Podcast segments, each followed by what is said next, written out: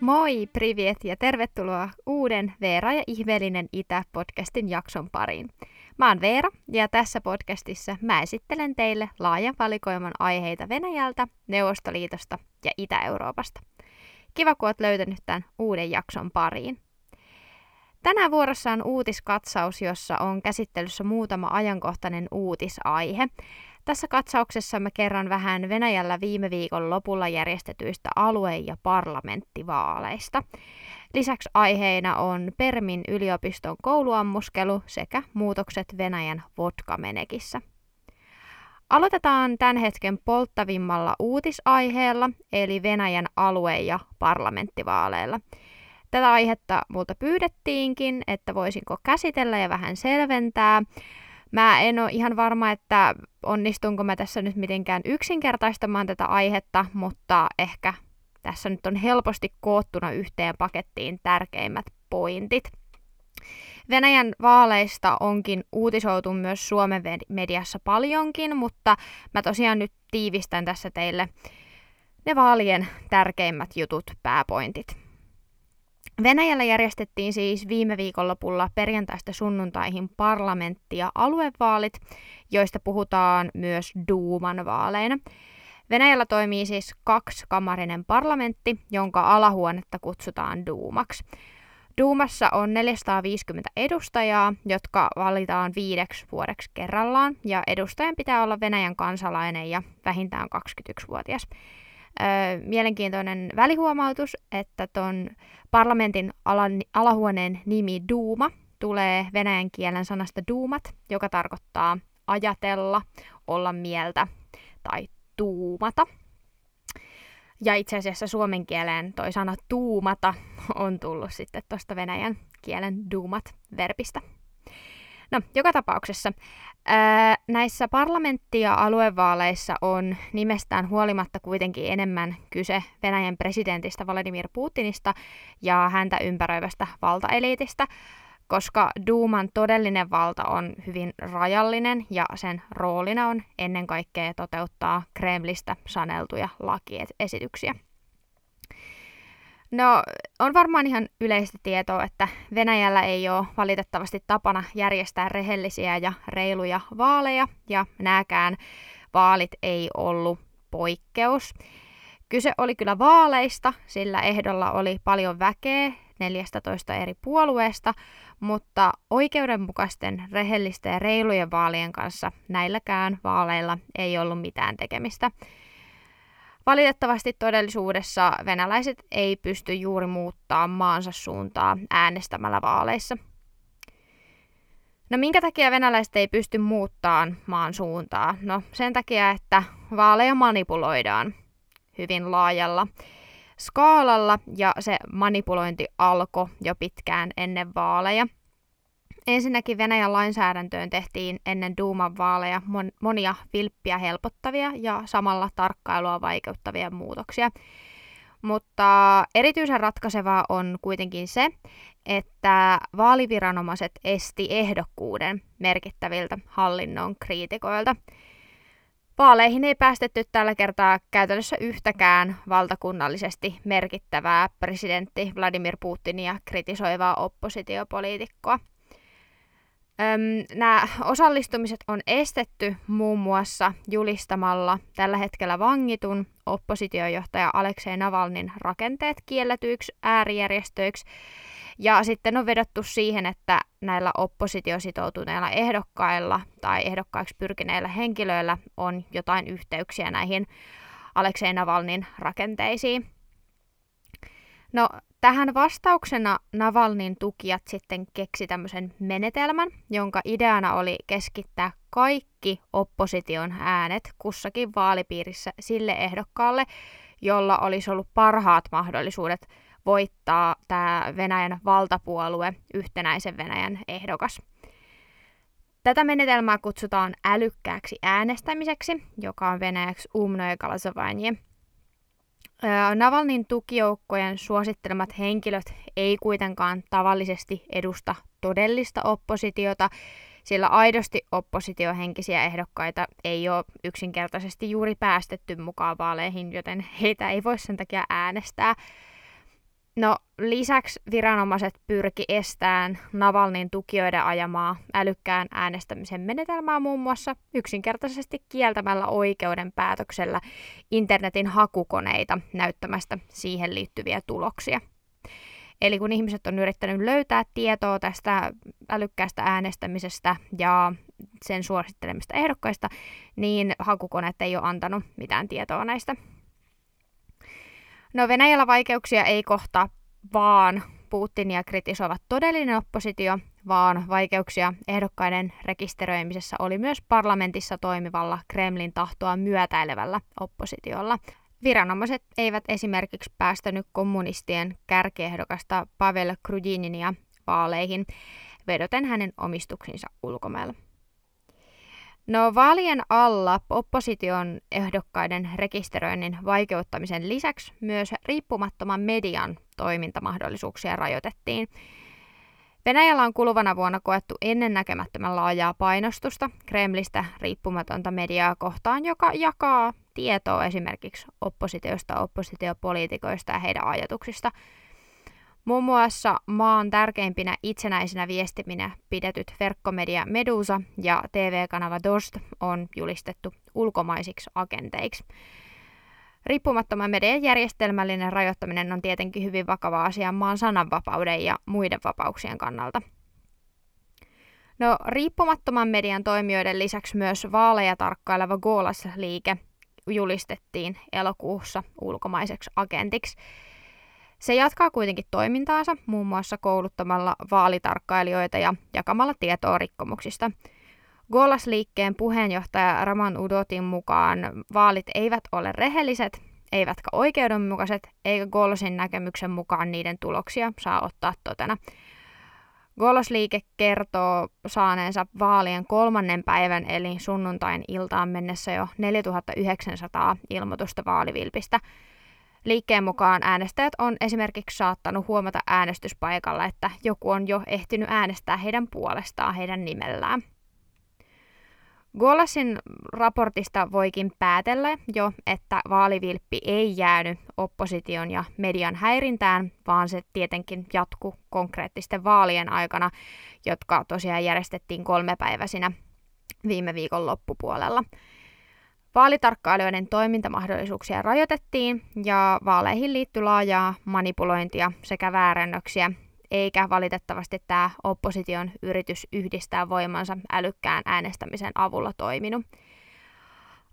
Helsingin yliopiston Aleksanteri-instituutin professorin Vladimir Gelmanin mukaan yksi uusista keinoista vaikuttaa äänestämiseen oli valtion palkkalistoilla olevien henkilöiden masinointi – tässä karuselliksi nimetyssä vilpissä kierrätetään siis ostettuja apureita äänestämässä useilla eri vaalipaikoilla.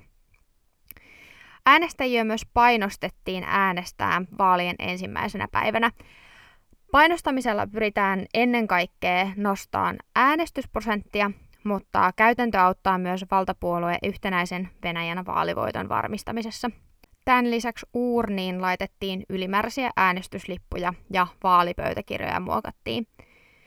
Mediassa on pyörinyt Keski-Siperian Belovon kaupungissa sijaitsevasta vaalihuoneistosta kuvattu valvontakameravideo, jonka oikeassa reunassa näkyy, kuinka vaalivirkailijat seisoo vaaliurnan ympärillä peittävässä näköyhteyttä. Samalla uurnan vieressä olevan lipputelineen takaa ilmestyy käsi, joka sujauttaa uurnaan ylimääräisiä vaalilipukkeita kolme kertaa. Tämä kyseinen video on vain yksi kymmenistä vaalivilppiin viittaavista videoista, joita on kiertänyt sosiaalisessa mediassa perjantaista sunnuntaihin jatkuneiden vaalien jälkeen. Kaiken kukkuraksi näissä vaaleissa oli vieläpä lisäksi mahdollista äänestää sähköisesti seitsemällä Venäjän alueella, eivätkä vaalitarkkailijat tietenkään pysty valvomaan tätä sähköistä äänestystä. Tämän lisäksi Moskovan sähköisten äänien tuloksia odotettiin yhä maanantaina iltapäivällä, vaikka vaalihuoneistot sulkeutui jo ilta kahdeksalta sunnuntaina, joka on tietenkin vähän epäilyttävää, että sähköisten äänien laskemisessa voi mennä näin kauan. Alexander-instituutin professorin Vladimir Gelmanin mukaan kyseessä oli eittämättä vaalit, sillä niihin kuitenkin osallistui 14 puoluetta ja paljon ehdokkaita niistä. Pelisäännöt ja tapa, jolla äänestys ja äänenlaskenta järjestettiin, erottaa kuitenkin nämä vaalit oikeista rehellisistä vaaleista. Kelmanin mukaan näillä Venäjän duumavaaleilla ei ole mitään tekemistä rehellisten vaalien kanssa. Venäjällä päätökset tehdään Kremlissä ja koko vaaliprosessin tarkoituksena on vaan vahvistaa päätöksiä ja antaa oikeudellinen pohja niille. No mitä tulee sitten vaalien äänestysprosenttiin, niin äänestysprosentti kasvoi hieman viiden vuoden takaisista vaaleista. Tänä vuonna äänestysprosentti oli 51,7, kun vuoden 2016 vaaleissa virallinen äänestysprosentti oli 47,9, joka on siis ennätyksellisen alhainen äänestysprosentti. Suomessa Venäjän suurlähetystössä Helsingissä äänesti 1250 ihmistä. Ja ylivoimainen voittaja Helsingissä niin pöytäkirjan kuin oven suukiselyn mukaankin oli kommunistisen puolueen ehdokas, jota opposition älykkään äänestämisen ohjelma oli suositellut. Valitettavasti Suomesta tulleet äänet ei kuitenkaan vaikuttanut Almetjevskin vaalipiirin tulokseen, johon ne lisättiin. Ylivoimainen voittaja vaalipiirissä oli Venäjän valtapuolue Yhtenäinen Venäjä. Ei olekaan mitenkään yllättävää, että myös koko Venäjän mittakaavassa yhtenäinen Venäjä, eli venäjäksi Jedina ja Rassia, voitti vaalit ylivoimaisesti noin 50 prosentin äänisaalillaan. Puolue pitää siis kahden kolmasosan enemmistönsä Duumassa, eli siinä parlamentin alahuoneessa. Vaalien kakkoseksi jäi kommunistipuolue KPRF noin 19 prosentin ääniosuudella. Lisäksi parlamentin alahuoneeseen vaadittavan 5 prosentin ääniosuuden saavuttivat äärikansallismielinen liberaalidemokraattinen puolue LDPR, sosiaalidemokraattinen oikeudenmukainen Venäjä-puolue eli Spravedliva Россия sekä keskusta-oikeistolainen Uudet ihmiset puolue Novi vaikka valtapuolue Yhtenäinen Venäjä voittikin vaalit ylivoimaisesti, niin sen äänisaalis näyttää hieman pudonneen vuoden 2016 vaaleista. Valtapuolueen kannatusta on syönyt epäsuosittu eläkeuudistus ja ostovoiman heikkeneminen. Valtiolliset mielipidemittaukset ennakoi vielä ennen vaaleja yhtenäiselle Venäjälle runsaan 30 prosentin äänisaalista, ja lopullinen äänisaalis oli, oli tosiaan noin 50 prosenttia. Eli mielipidemittauksien perusteella puolueelle arvioitiin 20 prosenttiyksikköä vähemmän ääniä kuin se vaaleissa todellisuudessa sai, joka tietysti voi vähän herättää epäilyksiä. No, Kremlin tiedottaja Dmitri Piskov kommentoi vaaleja medialle kilpailuhenkisiksi, avoimiksi ja reiluksi. Piskov sanoi seuraavaa. On itsestään selvää, että presidentille oli kaikista tärkeintä nähdä kilpailuhenkiset, avoimet ja reilut vaalit. Tästä näkökulmasta arvioimme tuoretta vaaliprosessia erittäin positiivisena. Piskovin kommentista huolimatta on selvää, että vaaleja ei voida sanoa reiluiksi. Saksan hallitus vaatikin maanantaina raportoidusta vaalivilpistä tutkintaa ja EU puolestaan tuomitsi vaaleja varjostaneen pelottelun ilmapiirin ja kritisoi kansainvälisten riippumattomien vaalitarkkailijoiden puuttumista. Epärehelliset vaalit ei kuitenkaan ole saanut venäläistä kansaa pieniä protesteja lukuun ottamatta mittavissa määrin kaduille osoittaa mieltä, Joitain pieniä protesteja on ollut sekä ennen että jälkeen näiden Duuman vaalien, mutta vuoden 2020 valko presidentinvaalien jälkeen järjestettyjen massamielenosoitusten tai alkuvuonna järjestettyjen Aleksei Navalnia tukevien protestien kaltaisia mielenilmauksia ei ole nyt nähty. Näihin Duuman vaaleihin liittyvistä mielenilmauksista esimerkkinä mä voisin mainita muutama päivä ennen vaaleja Moskovan punaisella torilla liehutellun bannerin, jossa luki Svobodu Navalnomu Putina vytjurmuu, eli vapaus Navalnille Putin vankilaan. Video neljästä aktivistista ja tästä bannerista on pyörinyt somessa ja mediassa, ja siinä näkyy, kuinka poliisit juoksee paikalle ja repii tämän bannerin aktivistien käsistä. Nämä aktivistit pidätettiin ja kerrotaan myös, että yksi heistä hakattiin poliisiautossa. Aktivistien lisäksi pidätettiin myös Rusnewsin toimittaja Jevgeni Jevsukov, joka menetti samalla myös lehdistökorttiinsa. Asiantuntijoiden mukaan siinä ei ole mitään yllättävää, että Venäjällä ei nähdä suuria vaaleihin liittyviä mielenilmauksia. Kansan näkökulmasta mielenosoittaminen on täysin turhaa, kun vaalien tulos joka tapauksessa tunnustetaan lailliseksi. Lisäksi mielenosoittaminen on nykyään erittäin vaarallista. Ihmisillä on tuoreessa muistissa se, että alkuvuonna viranomaiset käytti rajuja toimia oppositiopoliitikko Aleksei Navalnia tukevien protestien tukahduttamiseksi. Asiantuntijoiden mukaan Venäjän kansalle vaaleilla ei myöskään ole juuri merkitystä. Kansalaisella on hyvin rajallinen mahdollisuus vaikuttaa maan suunnan muuttumiseen ja kaikki tietää, että Putinin ympärille rakentunut poliittinen järjestelmä jatkaa vallassa. Vaalit tuo kuitenkin näkyviin Venäjän poliittisen edustuksen kriisin. Tämä Duuma edustaa vain osaa kansasta, sillä vaaleihin ei päästetä kuin nykyhallinnolle vaarattomaksi pidettyjä ehdokkaita. Liberaalilla ja demokraattisella kansanosalla ei käytännössä ole lainkaan edustusta. Ja mun mielestä tämä on hyvä muistaa aina, kun puhuu Venäjästä kokonaisuutena, koska mä oon sanonut tämän monta kertaa aikaisemminkin ja sanon vielä kerran, että Tuntuu, että monilla suomalaisilla on se kuva Venäjästä, että Venäjä on sama kuin Venäjän hallinto ja Venäjän politiikka. Ja esimerkiksi nämä vaalit kertoo siitä, että tosiaan Venäjän politiikka, poliittinen tilanne ja hallinto ei todellakaan edusta koko Venäjän kansaa. Ja se ei todellakaan anna hyvää kokonaiskuvaa maasta kokonaisuutena. Venäjä on paljon muutakin kuin politiikkaa, vaikka tämäkin aihealue on tärkeä ja mielenkiintoinen, niin se ei ole ainoa mielenkiintoinen asia ja tärkeä asia Venäjässä. Mutta joo, siinä oli jonkin verran asiaa tiivistettynä vaaleista. Seuraavaksi katsauksessa käsittelyssä ajankohtainen ja surullinen aihe Venäjän Permin kaupungista. Uralvuoriston tuntumassa sijaitsevan Permin kaupungin yliopistossa tapahtui nimittäin ampumavälikohtaus maanantai-aamuna 20. syyskuuta noin kello 11 paikallista aikaa. Sotilaspukunen mies tuli yliopistokampukselle ja alkoi ampua 12-kaliberisella huglu-aulikolla. Yhteensä laukauksia oli vähintään 30. Tämä ampuja oli yliopistossa opiskeleva 18-vuotias mies nimeltä Timur Bekmansurov. Hän oli ostanut aseen laillisesti toukokuussa. siitä ei ole ainakaan vielä tässä vaiheessa, kun me tätä uutiskatsausta nauhoitan, niin tietoa, että mikä tämän opiskelijan motiivi tälle ampumiselle oli. Tämä ampuja on nimittäin itse asiassa tällä hetkellä sairaalassa, sillä kun paikalle sattuneet liikennepoliisi pidätti hänet, niin hän ampui poliisia ja haavoittui sitten vastatulessa pidätyksen yhteydessä. Tämän tapauksen aikana kampuksella oli arviolta noin 3000 opiskelijaa ja osa opiskelijoista ja opetushenkilökunnasta pakeni ampumista ikkunoista. Tämä ampumavälikohtaus vaati kuusi kuolemanuhria ja 28 loukkaantunutta, joista 20 on sairaalahoidossa tänä aikana, kun tätä nauhoitan, ja yhdeksän heistä on kriittisessä tilassa. Valtio ja yliopisto on luvannut uhrien perheille rahallista apua – sekä yliopisto että valtio maksaa menehtyneiden perheille miljoona ruplaa ja loukkaantuneiden perheille 500 000 ruplaa.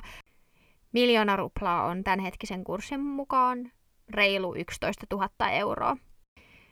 Tämmöinen rahakorvaus ei tietenkään millään tavalla korvaa menetettyjä henkiä ja terveyttä, jonka osa uhreista on menettänyt, mutta tietysti jonkinnäköinen jonkinnäköinen apu sitten perheille tässä tilanteessa. Tämän uutiskatsauksen viimeisenä aiheena mulla on lyhyt uutinen Venäjän vodka-menekin muutoksista.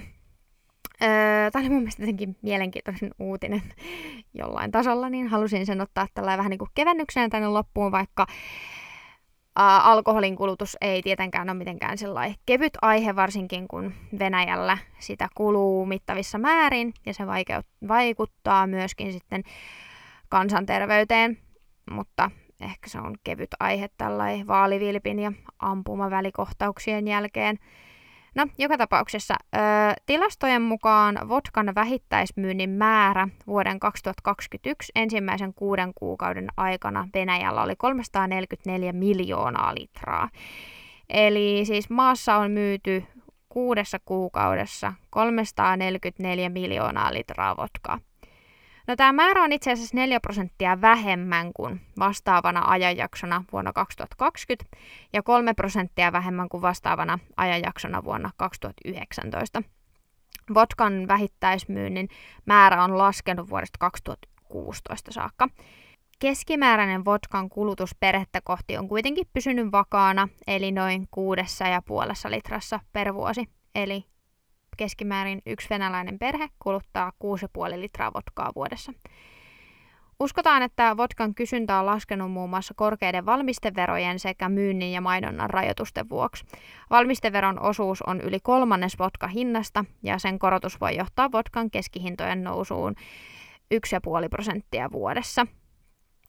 Itse asiassa tuosta rajoituksista voisin kertoa tällaisen oman huomion, tämmöistä kivaa tietää Venäjästä faktaa, että ehkä voisi luulla, että Venäjällä ei rajoiteta alkoholin myyntiä, mutta samalla tavalla kuin Suomessa, niin Venäjälläkään ei saa öisin ostaa alkoholia kaupasta. Suomessahan alkoholin myynti loppuu kello 9, niin Venäjällä se on kello 22. Mutta sitä kierretään sillä lailla, että joissain kaupoissa saattaa, 24H-kaupoissa saattaa olla sisällä niin sanottu baari, ja sieltä baarista voi ostaa vaikka sen vodkapullon, ja se vodkapullon korkki avataan siinä, ja sitten se vodkapullo aukinaisena, ja korkki erikseen lyödään sulle käteen, ja sä voit lähteä kaupasta. Eli sitä voi kiertää, mutta Venäjälläkin sitä yritetään kuitenkin rajoittaa. Öö, no tähän kuulostaa tähän mennessä hienolta, että vodkan kulutus on vähentynyt, mutta Vodkan kulutusta ja sen muutoksia Venäjällä ei voi kuitenkaan arvioida sillä tavalla, että ihmiset jois joko enemmän tai vähemmän, miten vodkaa ostetaan kaupasta. Kyse on enemmänkin siitä, että kuinka paljon ihmiset juo laillista valmistetta. Jopa 35 prosenttia venäläisten nauttimasta vahvasta alkoholista on tehty nimittäin laittomasti.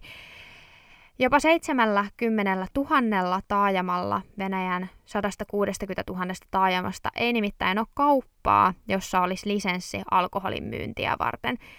Etenkin näillä alueilla juodaan paljon väärennettyä vodkaa tai kotipolttosta. Ja tässä tullaan siihen ongelmaan, että se, että kaupasta myydään vodkaa vähemmän, ei tosiaan kerro siitä, että vodkaa juotaisiin ylipäätään vähemmän, vaan sitten vain juodaan jopa haitallisempia feikkivodkia ja kotipolttosta. Kotipolttonen on muuten venäjäksi samagon ja se muodostuu kahdesta sanasta eli sam itse ja agon tuli. Eli vähän niin kuin kotipolttonen suomen kielessäkin.